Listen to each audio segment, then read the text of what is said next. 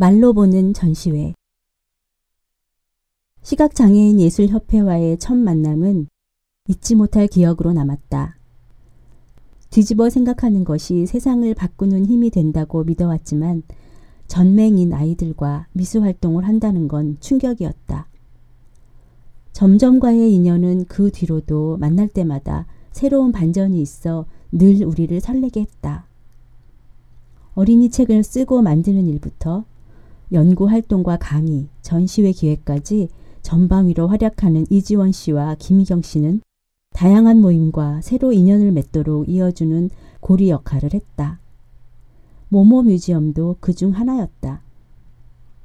김희경 씨가 추진한 모모 뮤지엄 프로젝트는 시각 장애인들과 함께 미술관 전시를 관람하는 프로그램이다. 철학을 전공한 사람답게 작품마다 깊은 사유를 불러일으키는 김희경 씨는 폴란드의 그림책 작가 이보나 흐미 엘레프스카와 함께 작업한 마음의 집 창비 2010년으로 2011년 볼로냐 아동 도서전에서 라가치 상을 받고 12마리 새 창비 2012년라는 점자 촉각 그림책에 글을 쓰기도 했다. 말로 보는 전시회를 처음 접한 건 2008년 경기문화재단이 주관하고 김희경 씨가 기획을 맡았던 일본의 장애인 예술기관 탐방에 참여했을 때였다. 일본에서 장애인 예술 활동을 부르는 명칭인 에이블 아트 현장을 둘러보다가 나라시의 하나 아트 센터 전 민들레의 집에서 열린 워크숍에 참석한 적이 있다. 모모 뮤지엄은 백남준 미술관, 경기도 미술관, 간송 미술관 등의 전시회를 찾아 시각장애인과 정한인이 짝을 이뤄 감상하는 방식으로 진행되었다. 맹인 안내견까지 합류했다. 느티나무 도서관에서는 도서관에 다니며 자라 인턴으로 활동하던 청년들과 자원활동 멘토들까지 가장 많은 인원이 참여했다. 어떤 시간이 될까 기대도 하고 상상도 했지만 실제 경험한 시간은 기대 이상, 상상 이상이었다. 말로 하기 힘든 느낌을 말로 주고받는 동안 평소 우리가 나누는 대화에서 얼마나 많은 것이 생략되고 있는지 새삼 깨달았다. 작품을 본 느낌, 다음 작품으로 옮겨가기 위한 동선 안내, 작품의 크기나 걸려있는 위치와 배경에 대한 간략한 설명, 시각장애인의 질문에 대한 답, 모든 것을 말로 담아야 하는데 좀처럼 느낌을 담을 수 있는 말을 찾기 어려웠다. 한편 말로 주고받지 않아도 많은 느낌이 공유될 수 있다는 신기한 경험도 했다. 눈으로 보지 못하면서도 몇 가지 간단한 설명을 듣고 기막히게 질문을 던지는 파트너들을 통해 온몸으로 보는 것이 얼마나 강력한 힘을 갖는지 확인했다. 늘 서 있던 자리에서 한 뼘만 자리를 옮기면 세상이 다르게 보인다. 팔을 만들려다가 실패해서 날개가 됐어요. 말로 보는 전시회에는 언제나 관람을 마친 뒤 전시장에 딸린 카페나 세미나실 같은 곳에 둘러앉아 다과를 나누는 뒤풀이가 중요한 순서로 포함되었다. 참가자 가운데 한 사람이 물었다. 조용한 전시장에서 쉬지 않고 이야기를 나눠야 하니까 다른 관람객들에게 방해가 될 것 같아요. 안내견도 함께 다니려니 전시장 섭외가 힘든데 굳이 이렇게 행사를 해야 할까요? 차라리 도록을 잘 만들어서 탁자에 놓고 이렇게 편하게 앉아서 작품 이야기를 나누면 더 풍부하게 감상할 수 있지 않을까요? 다른 한 사람이 대답했다. 난 앞이 전혀 보이지 않는 전맹이지만 미술 전시회 감상하는 걸 유난히 좋아해요. 미술 전시회를 보려고 외국에 갈 때도 있어요. 전시장마다 다르거든요. 바닥을 울리는 발걸음 소리, 작품 앞에 멈춰서는 소리, 천장의 높이나 벽의 마감재에 따라 달라지는 공기의 느낌까지 다 달라요.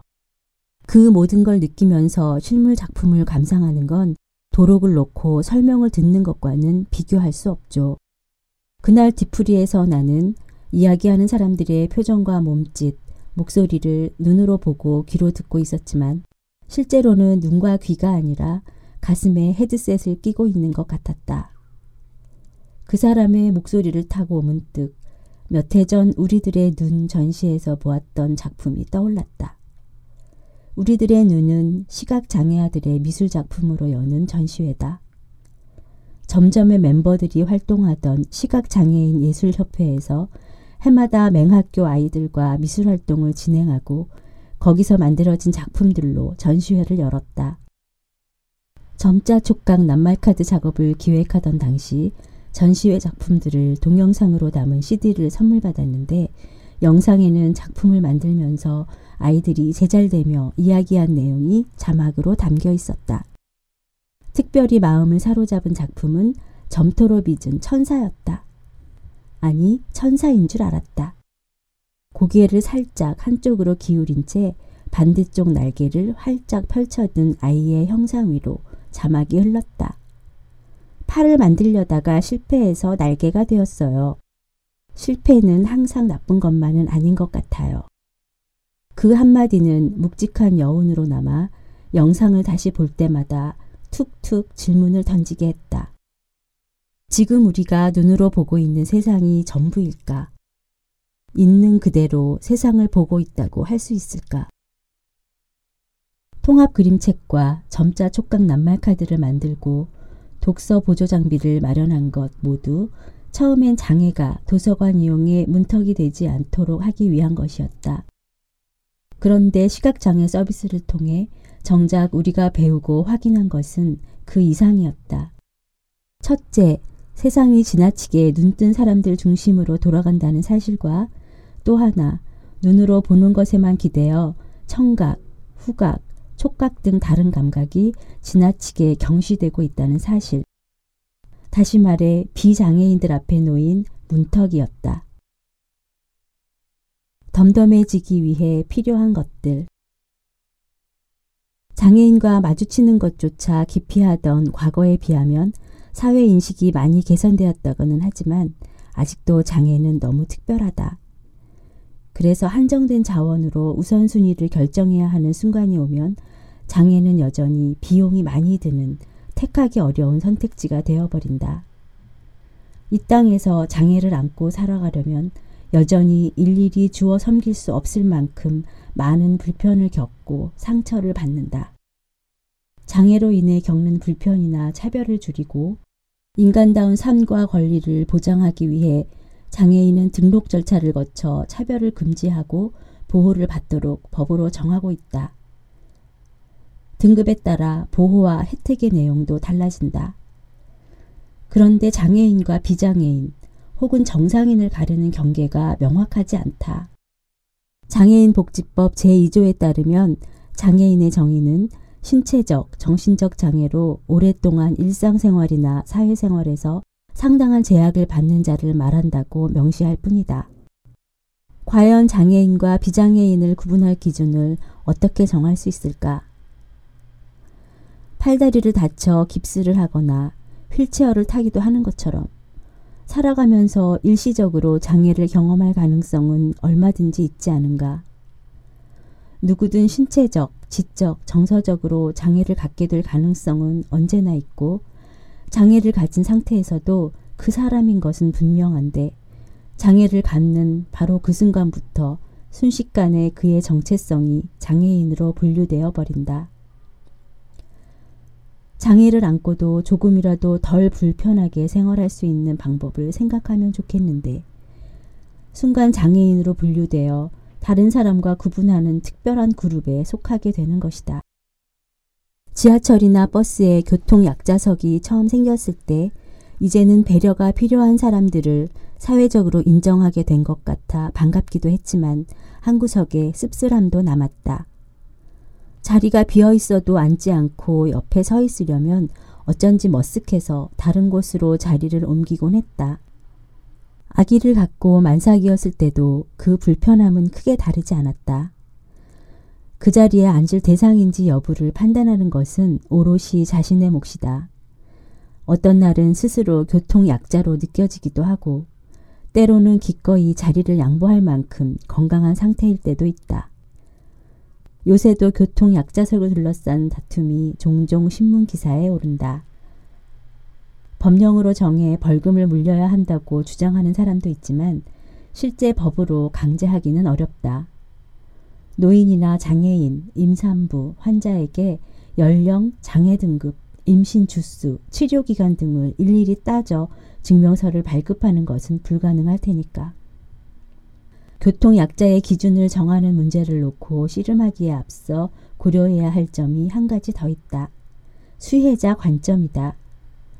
사회적 배려가 실제로 법제화될 때 과연 교통약자로 분류된 사람들은 마땅히 누려야 할 권리를 보장받았다는 뿌듯함만 느낄까? 사람들이 함께 살아가는 사회에서는 제도나 시스템으로 담아내기 어려운 빈틈이 수없이 많다. 아무리 정교한 시스템을 개발한다고 해도 완벽하게 틈을 채우는 것은 불가능할 것이다.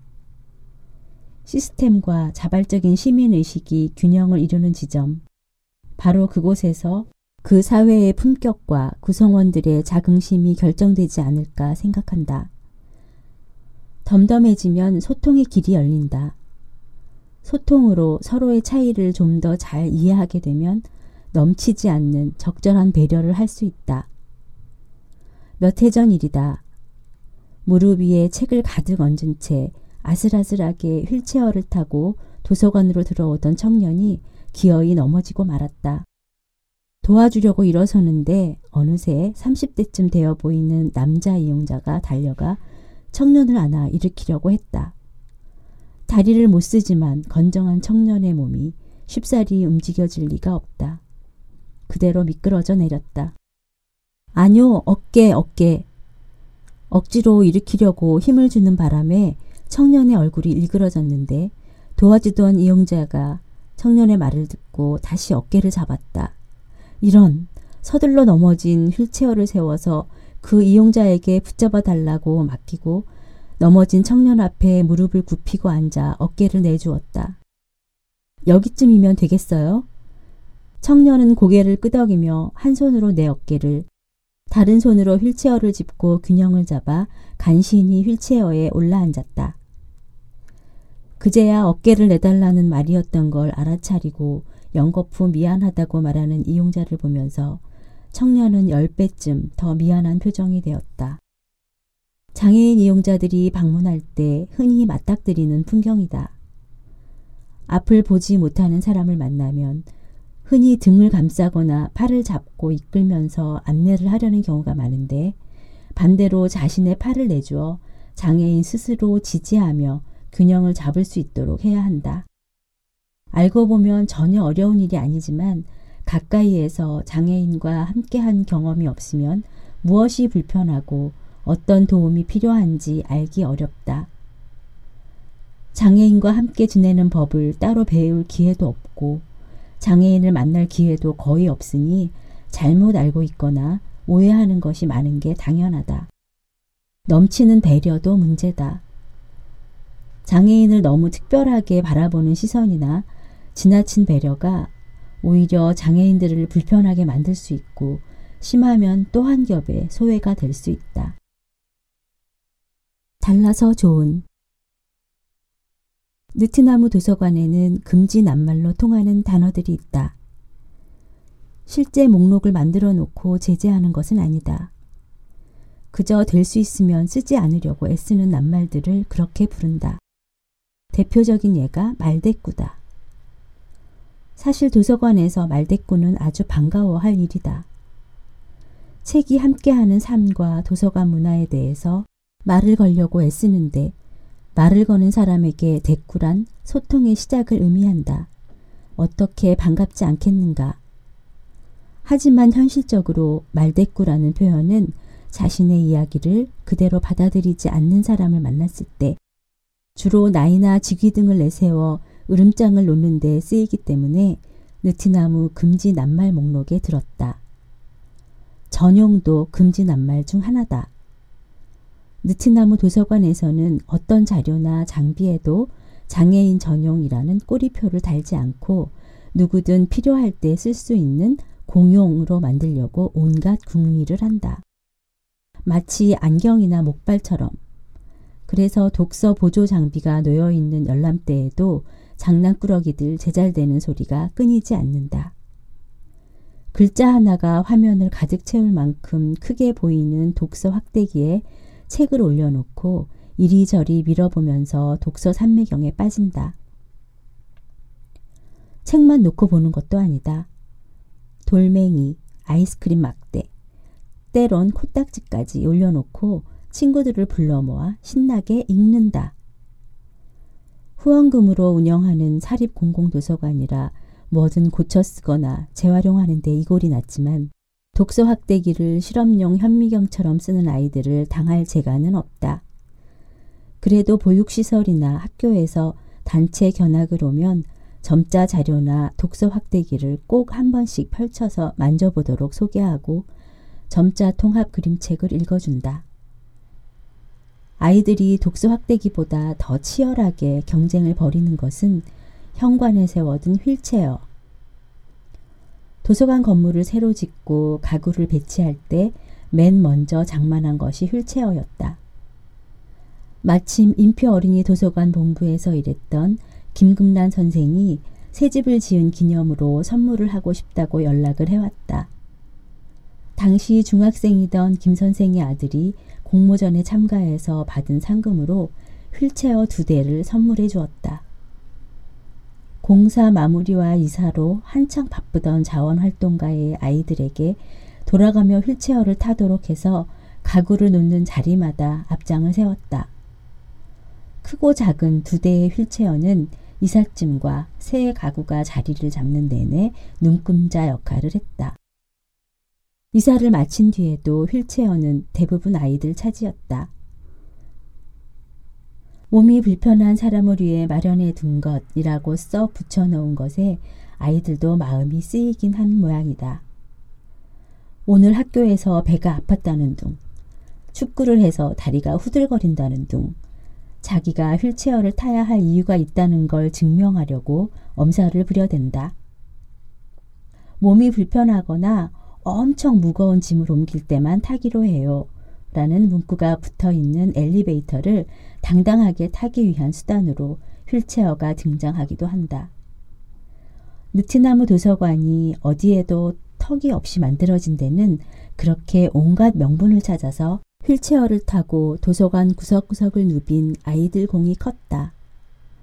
비싼 장비들을 저렇게 함부로 다루도록 놔둬도 되냐?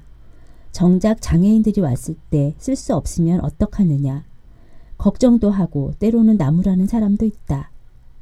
사실 입구에 마련해둔 휠체어는 장애인용이 아니다.